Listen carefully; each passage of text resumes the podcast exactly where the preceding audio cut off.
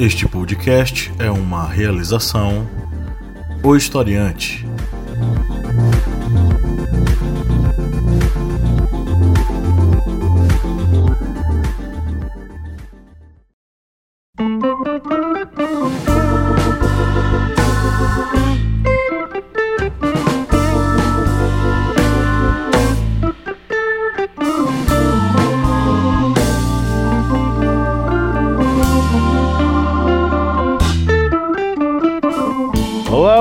Bem-vindos mais uma vez ao seu podcast sobre as ciências humanas, é o podcast do Historiante. No programa da terça-feira, a Minipédia, eu sou o professor Pablo Magalhães e aqui comigo está a senhora Joyce Oliveira Olá, historiantes. e o senhor Cléber Roberto. Olá pessoal, Silvio Santos veio aí, tan, tan, taran, tan, tan.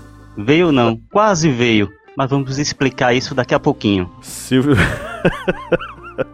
Silvio Santos, aquele velhinho, aquele bom velhinho. Ele recentemente disse, inclusive, que tá começando a esquecer as coisas, viu? Será que é um princípio da perda da memória do grande Silvio Santos? Grande entre aspas, tá? Ele é um velho sacana. Bom, estamos aqui mais uma vez para a gravação de uma minipédia e hoje é dia de quê, Joyce? Hoje é dia da gente falar sobre as eleições presidenciais de 1989. Essas eleições aí que mexeram com os brasileiros que estavam desacostumados a votar para presidente, porque era o primeiro pleito direto, com voto direto para presidente após o período da ditadura militar em nosso país. Esse período que muitas pessoas, as viúvas da ditadura, adoram, vão para para Avenida Paulista para levantar faixinha, intervenção militar já, enfim. E muitos jovens acabam reproduzindo esse discurso sem saber o que foi que aconteceu em nosso país. Pelo amor de Deus, vão estudar e parem de ficar pedindo intervenção militar, porque isso não é, é tomar kisuke final de semana não, tá? Respeitem a nossa história. E aí, pra você que, que quer pedir, aprenda que você nem pode pedir nada, viu, quando há uma intervenção militar. Aprenda logo esse primeiro princípio quando você vive num estado de exceção. Cale sua boca, senão você apanha. É isso aí. Ah, O risco de perder os dentes é grande. Bom, mas antes de a gente entrar na nossa pauta, vamos para os nossos recadinhos.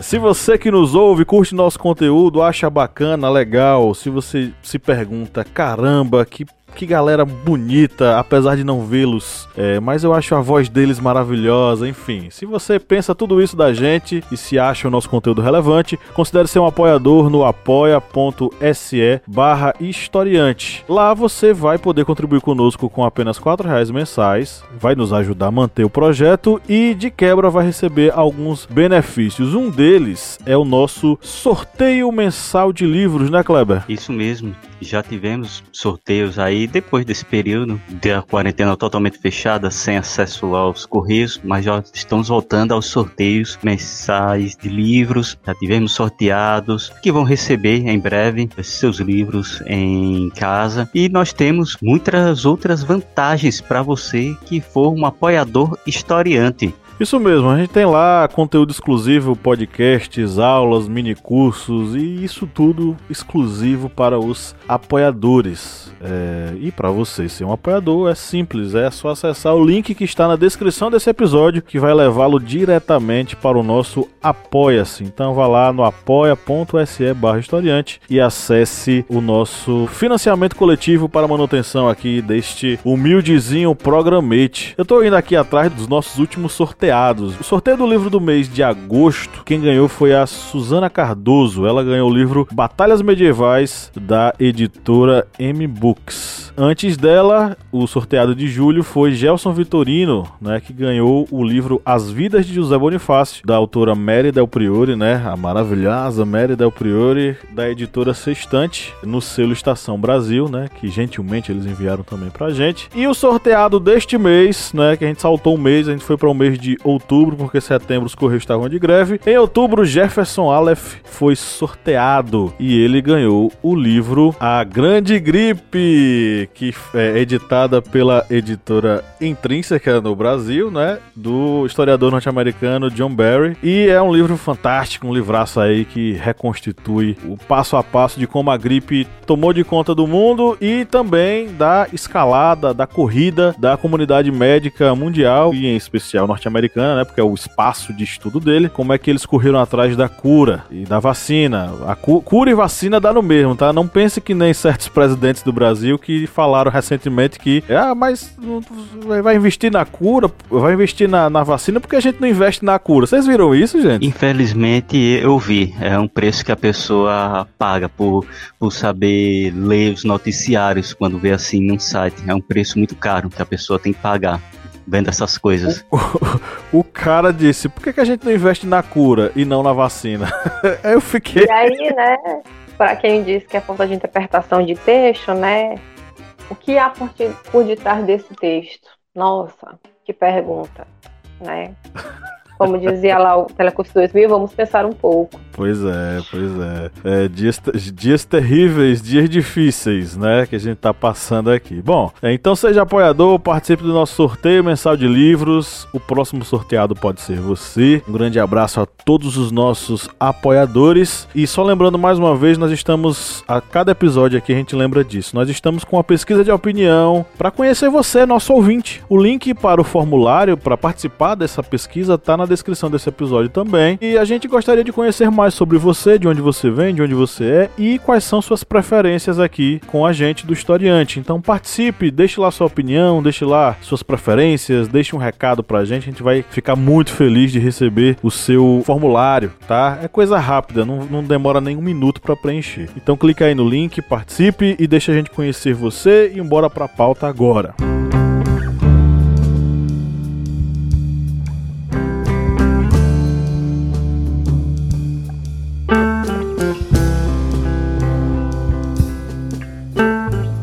1989 foi o momento em que nós nos afeiçoamos mais uma vez a votar a presidente. Era uma coisa que a gente não tinha mais tanta experiência, na verdade a gente não tinha mais experiência nenhuma, porque o voto para presidente havia sido raptado dos brasileiros pela ditadura militar e durante muito tempo a gente não pôde votar. E aí em 89 aconteceu, depois da reabertura, da redemocratização e a nova constituição que nós recebemos, nós construímos em 88. Em 89 nós pudemos, enfim, votar para presidente. E muita coisa estava em jogo ali. A gente vinha. Quem, quem ouviu aí nosso episódio sobre inflações e hiperinflações na história do Brasil sabe que a gente estava passando por um momento muito, muito difícil do ponto de vista econômico, do ponto de vista social, enfim. Estávamos em um momento muito difícil. E as eleições de 89 elas meio que concatenaram uma série de anseios dessa população brasileira que desejava um futuro melhor. E dentro de tudo isso, os candidatos se lançaram. E aí nós tivemos um pleito bastante curioso, bastante interessante, né, gente? É.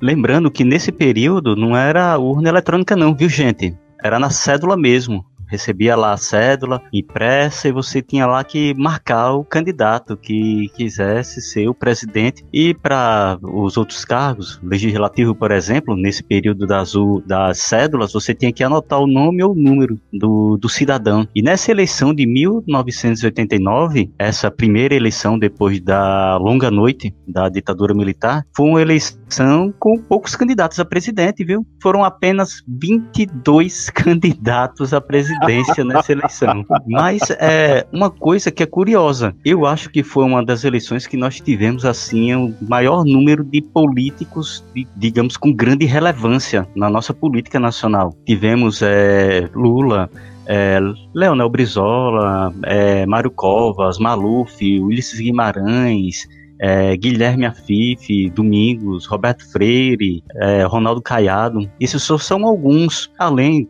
é, lógico, do Enéas Carneiro, tão é, caricato nos seus poucos segundos, e Fernando Collor, que foi o vencedor, e muitos outros. Eu estou citando aqui somente os, digamos, aqueles que a gente conhece, a gente sabe da relevância política deles no nosso cenário político nacional. E foi uma eleição muito disputada, no primeiro e no segundo turno, e também foi uma eleição com algumas características, é, digamos, é, nocivas com relação ao que ocorreu nos bastidores. E aí a gente tem que levar em consideração, né, que essa eleição era né, importante, como o Pablo já disse, uma primeira eleição depois, né, da, de uma ditadura, em que havia uma expectativa muito grande, né, para esse próximo presidente da República, no caso, né, foram é, geralmente homens que disputaram esse pleito. Então, esse sujeito ele tinha que dar respostas para as questões que os brasileiros né, estavam precisando nesse momento. Como, por exemplo, a questão da inflação que vem do, do governo Sarney. Né? Pois é, a gente era governado pelo Sarney, minha gente.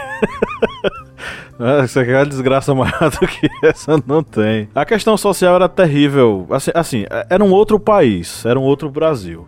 Só para efeito de comparação, 20,1% das pessoas, da população brasileira em 89, era analfabeta. Isso aí é algo em torno de 27 a 30 milhões de pessoas estão dentro dessa estatística segundo os dados do IBGE. Teve um sociólogo, Hélio Jaguaribe, que lá em 86 ele entregou ao Sarney um plano de metas, né? E lá ele afirmava que 60% dos brasileiros viviam na fome e na miséria. No caso, basicamente aí, é, quase 77 milhões de pessoas dentro dessa estatística era uma situação extremamente complicada, uma miséria absoluta e uma desigualdade social terrível, associado, obviamente, a essa questão da inflação. Por exemplo, a inflação em 88 ela chegou a um nível estratosférico de 1037,56%. E sim, eu falei certo, 1037%. Então, era uma realidade aonde preços mudavam constantemente, salários mudavam constantemente e o Sarney botou aí os seus fiscais para tentar dar um jeito de controlar os preços, né? Então, tantas eram as dificuldades, tanta, tantas eram as, os problemas em nosso país e 80, eu esqueci de falar que 89 a inflação chegou a 1232%, 1232%. Então era um momento de extrema dificuldade. E aí esse solo fértil dessa sociedade, ela tava aí, né, germinando a possibilidade da, da, de aparecerem salvadores da pátria. Foi uma eleição baseada e muito na questão da utilização da mídia, mídia televisiva e mídia impressa também, né? rádio também, mas muito mais TV e mídia impressa, revistas e jornais. E quem soubesse mexer mais com essas tecnologias é que se sairia bem. E realmente teve uma pessoa que fez isso, que foi o grande caçador de Marajá das Alagoas, Fernando Collor de Mello, que é da terra do meu pai. Meu pai é alagoano e lembra um pouquinho desse período lá nas Alagoas. Ele foi quem mais soube mexer, foi quem mais soube trabalhar com essa questão da mídia. E ele usou isso largamente ao longo da campanha de 89. E aí, né, é importante a gente acentuar essa questão. Nos anos 80, você tem, né, final dos anos 80, no caso, dos anos 90, o que vai dominar, né, o meio midiático é a TV. E aí nós temos emissoras grandes, né, como por exemplo a Rede Globo, que vai atuar muito fortemente no sentido de promover a imagem do Fernando Collor de Mello como esse sujeito que ia tirar o Brasil dessa situação, que era uma situação de atraso, né, que vinha dos regimes empresariais, civis, militares, no caso é, da ditadura, mas também dessa, dessa velha solução, por exemplo, que a esquerda representava, que era a questão da, da revolução. Então, ela construiu essa plataforma para o Fernando Collor de Mello como essa, essa novidade essa novidade que vinha do capitalismo neoliberal, de, de empresariados que teriam se construído a partir da sua própria força de trabalho. É, e esse trabalho que foi feito é, principalmente vemos a Globo que praticamente tentou fazer um colo que fosse aquele jovem que fosse salvar a pátria. Tem alguns debates, o próprio Boni admitiu que também ajudou o colo a dar aquele aspecto tanto de o salvador como também aquela pessoa que era ligada ao povo com aquele ar de, digamos, trabalhador ali nos debates para não ficar uma visão tão distante. Ou seja, esses trabalhos aí por trás dos bastidores bastidores da mídia foi algo muito importante para a eleição de Fernando Collor, já que a TV realmente era um instrumento de um grande poder dentro desse cenário político ali nos finais da década de 1980. Agora, algo que é interessante, voltando aí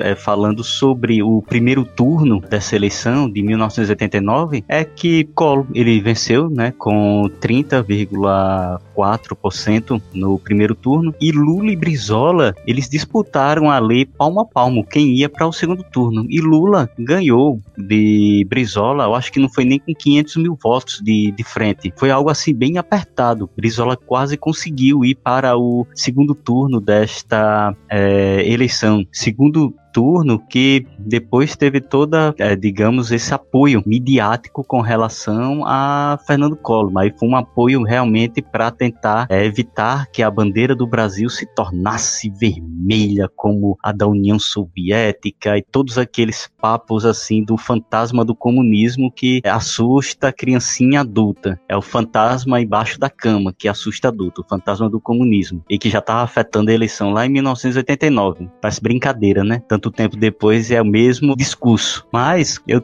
fiz aquela musiquinha no início sobre Silvio Santos, e Silvio Santos ele, tem, ele tentou ser candidato, isso 15 dias antes da eleição. Ele chegou a tentar entrar pelo um partido, foi o PMB. Hoje em dia tem outro PMB, que é o PMB hoje é o Partido da Mulher do Brasil. Mas o PMB antes dessa primeira eleição, pós-ditadura militar era o Partido Municipalista Brasileiro. E Silvio Santos tentou se candidatar através desse partido. Só que ele foi impedido porque esse partido fez apenas convenção em cinco estados e tinha que ter no mínimo nove estados com convenção para aprovação do candidato à presidência. E por isso ele foi impedido de ser o candidato ter, é, digamos, os votos dele serem computados. E das primeiras pesquisas que foram feitas com o Silvio Santos como candidato, ele já aparecia em quarto lugar, ou seja, ele já ele tinha um grande carisma naquela época. Hoje em dia, infelizmente, ele se tornou é, o sinônimo de uma caricatura de mau gosto das coisas que ocorriam nos anos 80. Aí ele se tornou essa caricatura hoje em dia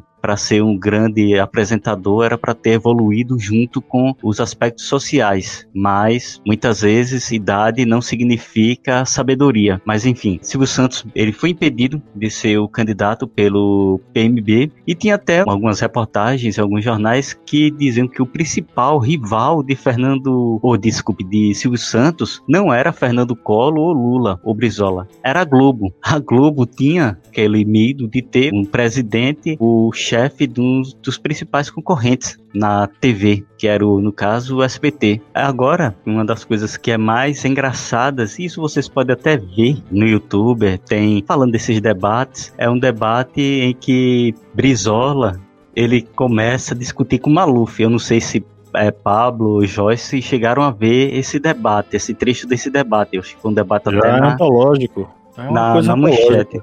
Que tava Maria Gabriela. Ditadura é, filhote, esse filhote da ditadura aqui, que tá querendo. É, é, que tá querendo voltar pra política, aí o auditório começa a vaiar Brizola.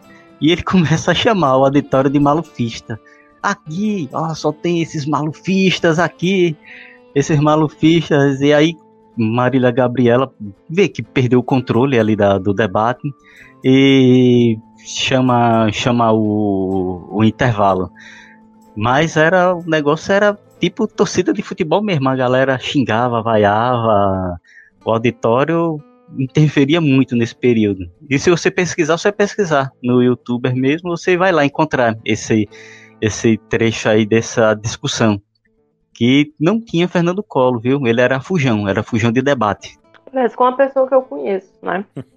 Quem é desequilibrado não pode ser candidato a presidente da República. Então, o que eu peço, eu faço um apelo. Nós estamos com 10, 12, 15 milhões de pessoas nos não ouvindo. Me dá, uma parte, dá licença, uma parte. Não lhe dou a parte porque eu tenho esse minuto. Não lhe dou a parte. Não lhe dou a parte. Não eu pode dar a parte. Não lhe dou a parte porque ele é antirregimental. Não lhe dou a parte. Não dá antirregimental. Não dou. Não lhe dou a parte. O eu filhote da ditadura não, senhor, está aqui se Não lhe dou a parte. O senhor tenha respeito. Filhote da ditadura. Desequilibrado. Desequilibrado. Não tem coragem de defender a ditadura. Não é tem um coragem de defender seus chefes. É uma pena que é um desequilibrado. Passou 15 anos no estrangeiro, não aprendeu nada. E o pior é que não esqueceu nada. O pior é que não esqueceu nada. Isso que é o pior. Continuou o mesmo que quando for, não esqueceu nada. Eu faço um Olha como está de malufista este, aqui dentro, hein? Este debate Tudo aí um malufista. Malufistas! Filhotes da ditadura! Todos Senhores, engordaram na ditadura! Intervalo, por favor. Eu gostaria, que- eu É um gostaria por gentileza, que a plateia não se manifestasse. Desequilibrados são os que mamaram! Intervalo.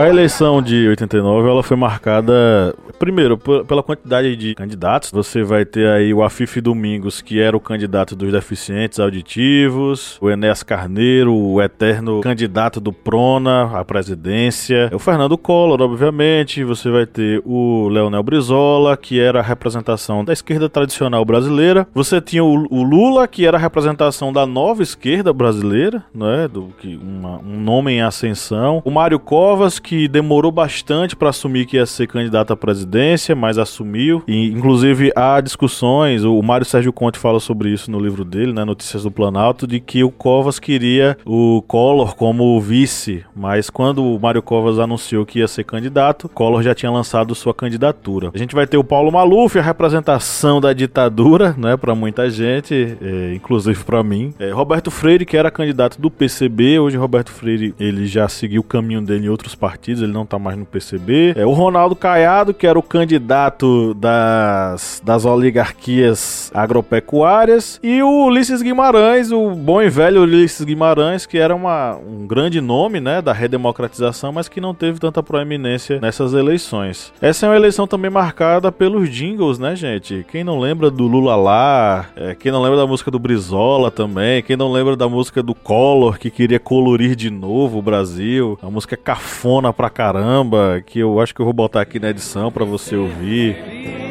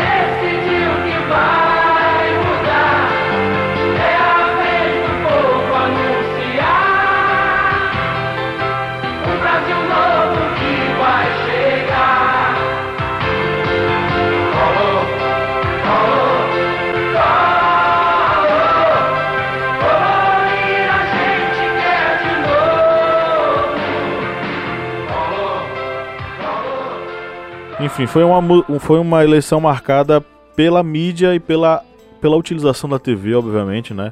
É, como veículo de difusão das imagens. Obviamente que o Collor saiu na frente, né? Kleber falou essa coisa do- dos partidos. É, o Collor, ele, ia, ele queria se candidatar pelo PMDB, mas ele não teve espaço.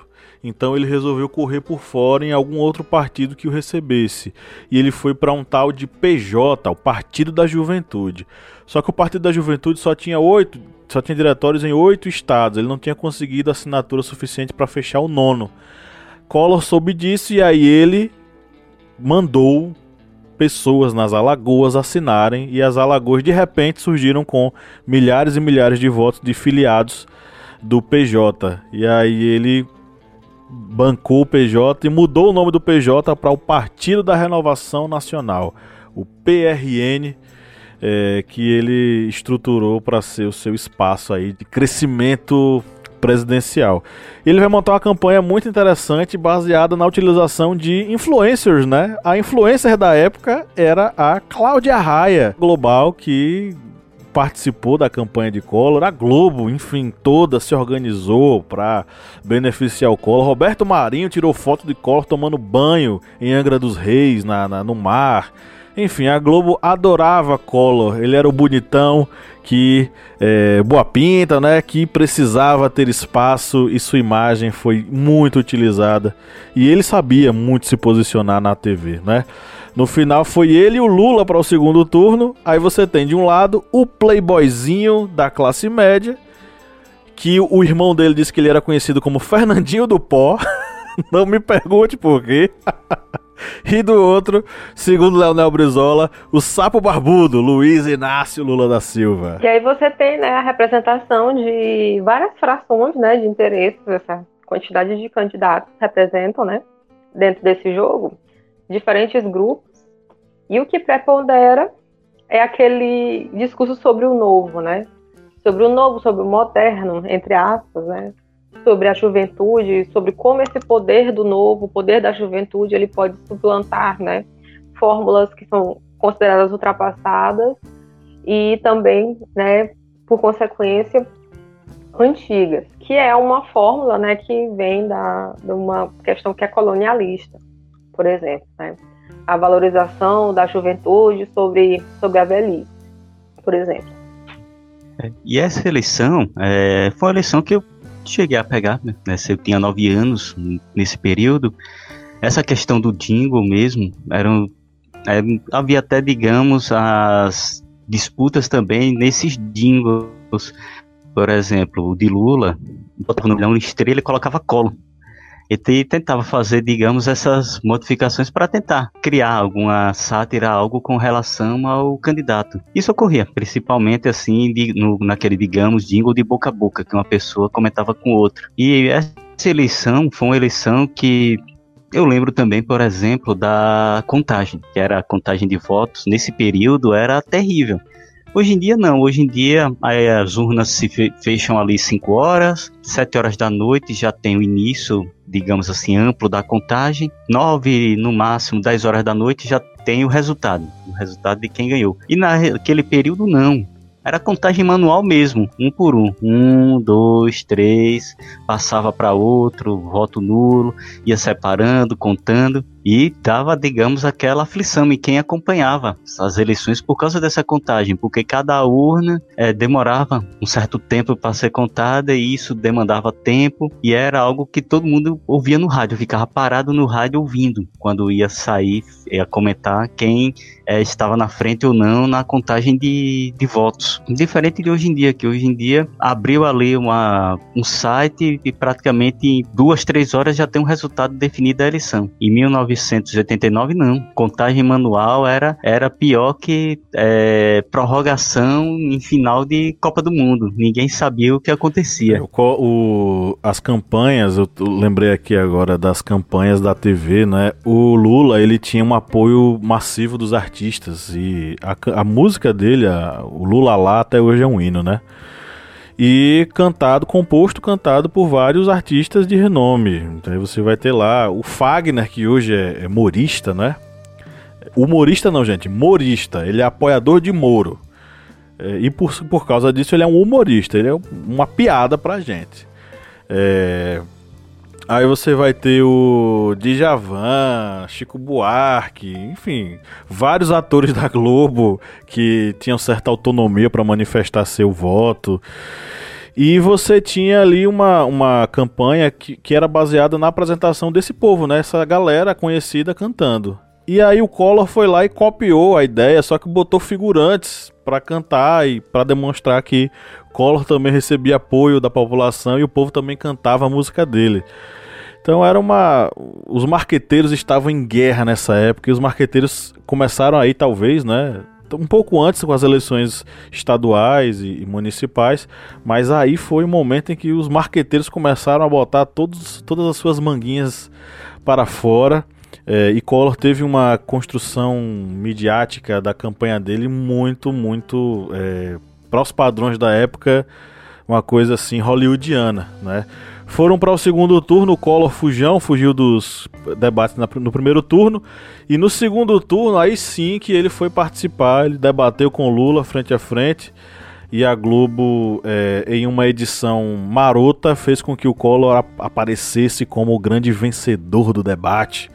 Influenciando, obviamente, a opinião pública e, claro, né, a decisão final, que foi uma decisão bem apertada. Se não me engano, foi 50 e poucos por cento, 56% para o Collor, 44% para o Lula. Foi uma, uma eleição de segundo turno bastante apertada, mas que os aportes midiáticos aí conseguiram, né, influenciar e colocar o Collor como queridinho aí da, dos eleitores. E nessa eleição, né, também começa esse jogo da personalidade, né, da, do, do, do, candidato, ele ser importante no voto, né, da pessoa.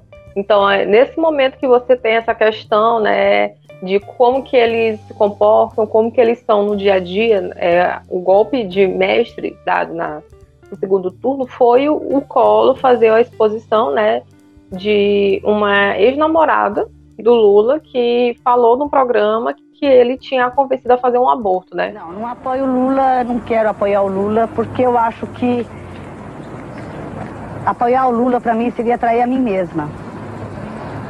Eu fui uma pessoa que sofri muito na mão do Lula, uma pessoa que fui traída por ele. Eu não posso, em momento algum, apoiar um homem que, que acabou com a minha vida, certo? Ele como é que eu posso apoiar um homem que me ofereceu dinheiro quando ele soube que eu estava grávida de um filho dele? Ele me ofereceu dinheiro para mim abortar. Que confiança. Então, muitos pesquisadores apontam que esse foi o golpe de mestre dado, né, para que o, o Collor ele tenha ganhado essa eleição. E aí até se aponta que nesse debate, né, do segundo turno, o Lula apareceu visivelmente abatido, porque já tinha se percebido que é, essa propaganda né, que o Collor fez tinha soado negativamente na projeção dos votos dele no pleito final. É, dizem que nesse, nesse último debate o Lula foi para lá com pastas cheias de documentos, né, para mostrar da corrupção do Collor, enfim. E o Collor sabendo disso, a assessoria dele sabendo disso, é, e a Globo, sabendo disso, providenciaram umas pastas lá para o Collor levar.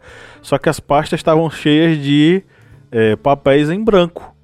Aquilo era só para causar um efeito de imagem mesmo na câmera para mostrar, ó, tá vendo? Eu também tenho denúncias sobre você, mas as pastas estavam vazias. E é, um, um, o Boni, que era o produtor da Globo, confessou em um documentário da própria Globo que ele colocou gotas de é, glicerina, se não me engano, para fazer com que o Collor parecesse é, uma pessoa mais cansada da classe trabalhadora, tentando associar Collor à classe trabalhadora, porque o Lula ele tinha por si só a cara do operário e aí eles pensaram, bom, a gente precisa colocar o Collor meio parecido com a população, enfim. É, é, um exemplo de como essa questão da mídia ela influencia muito, influenciou muito na questão do pleito de 89.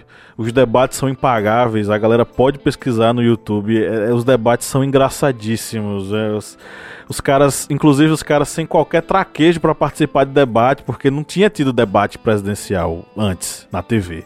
Aquele era o primeiro. Então é um, um exercício é, gostoso e engraçado assistir esses debates aí de 89.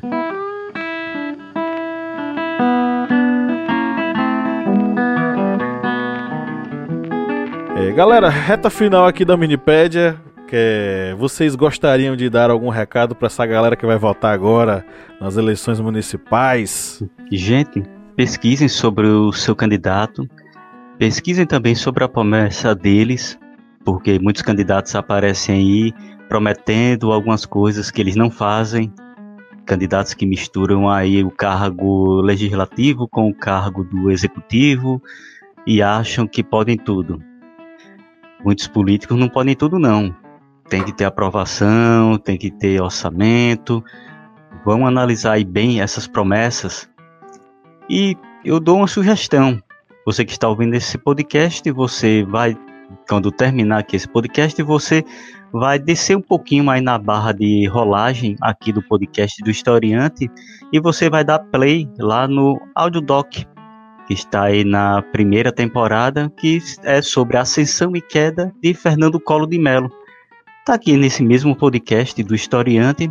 Você vai só descer um pouquinho aí a barra de rolagem no seu agregador de podcasts ou para o lado, dependendo qual é o agregador, e você vai encontrar o áudio doc e você vai ouvir que está é, temos já o primeiro episódio eu acho que o professor Pablo já está terminando o segundo episódio aí e em breve está aí para você ouvir e também conhecer um pouquinho da nossa história. É, historiantes, não acreditem em soluções mágicas e soluções fáceis, né? Porque a construção de políticas públicas numa democracia, isso leva tempo. Então, observem as propostas, pesquisem, né? Quem são esses sujeitos que estão candidatos, né? E se eles já forem políticos, procurem saber a trajetória que eles tiveram, né? Antes de, do pleito de 2020, né? Nosso voto, ele só é possível porque houve várias pessoas que precisaram morrer, se sacrificar voluntária e involuntariamente para que a gente pudesse ter esse direito. Então, não desperdice essa oportunidade porque né, o voto é seu, mas você está construindo, na verdade, é um país inteiro. É isso aí, com estas sábias palavras a gente vai se despedir de vocês. Um grande abraço e tchau, tchau, galera. Valeu! Tchau, gente. Até a próxima.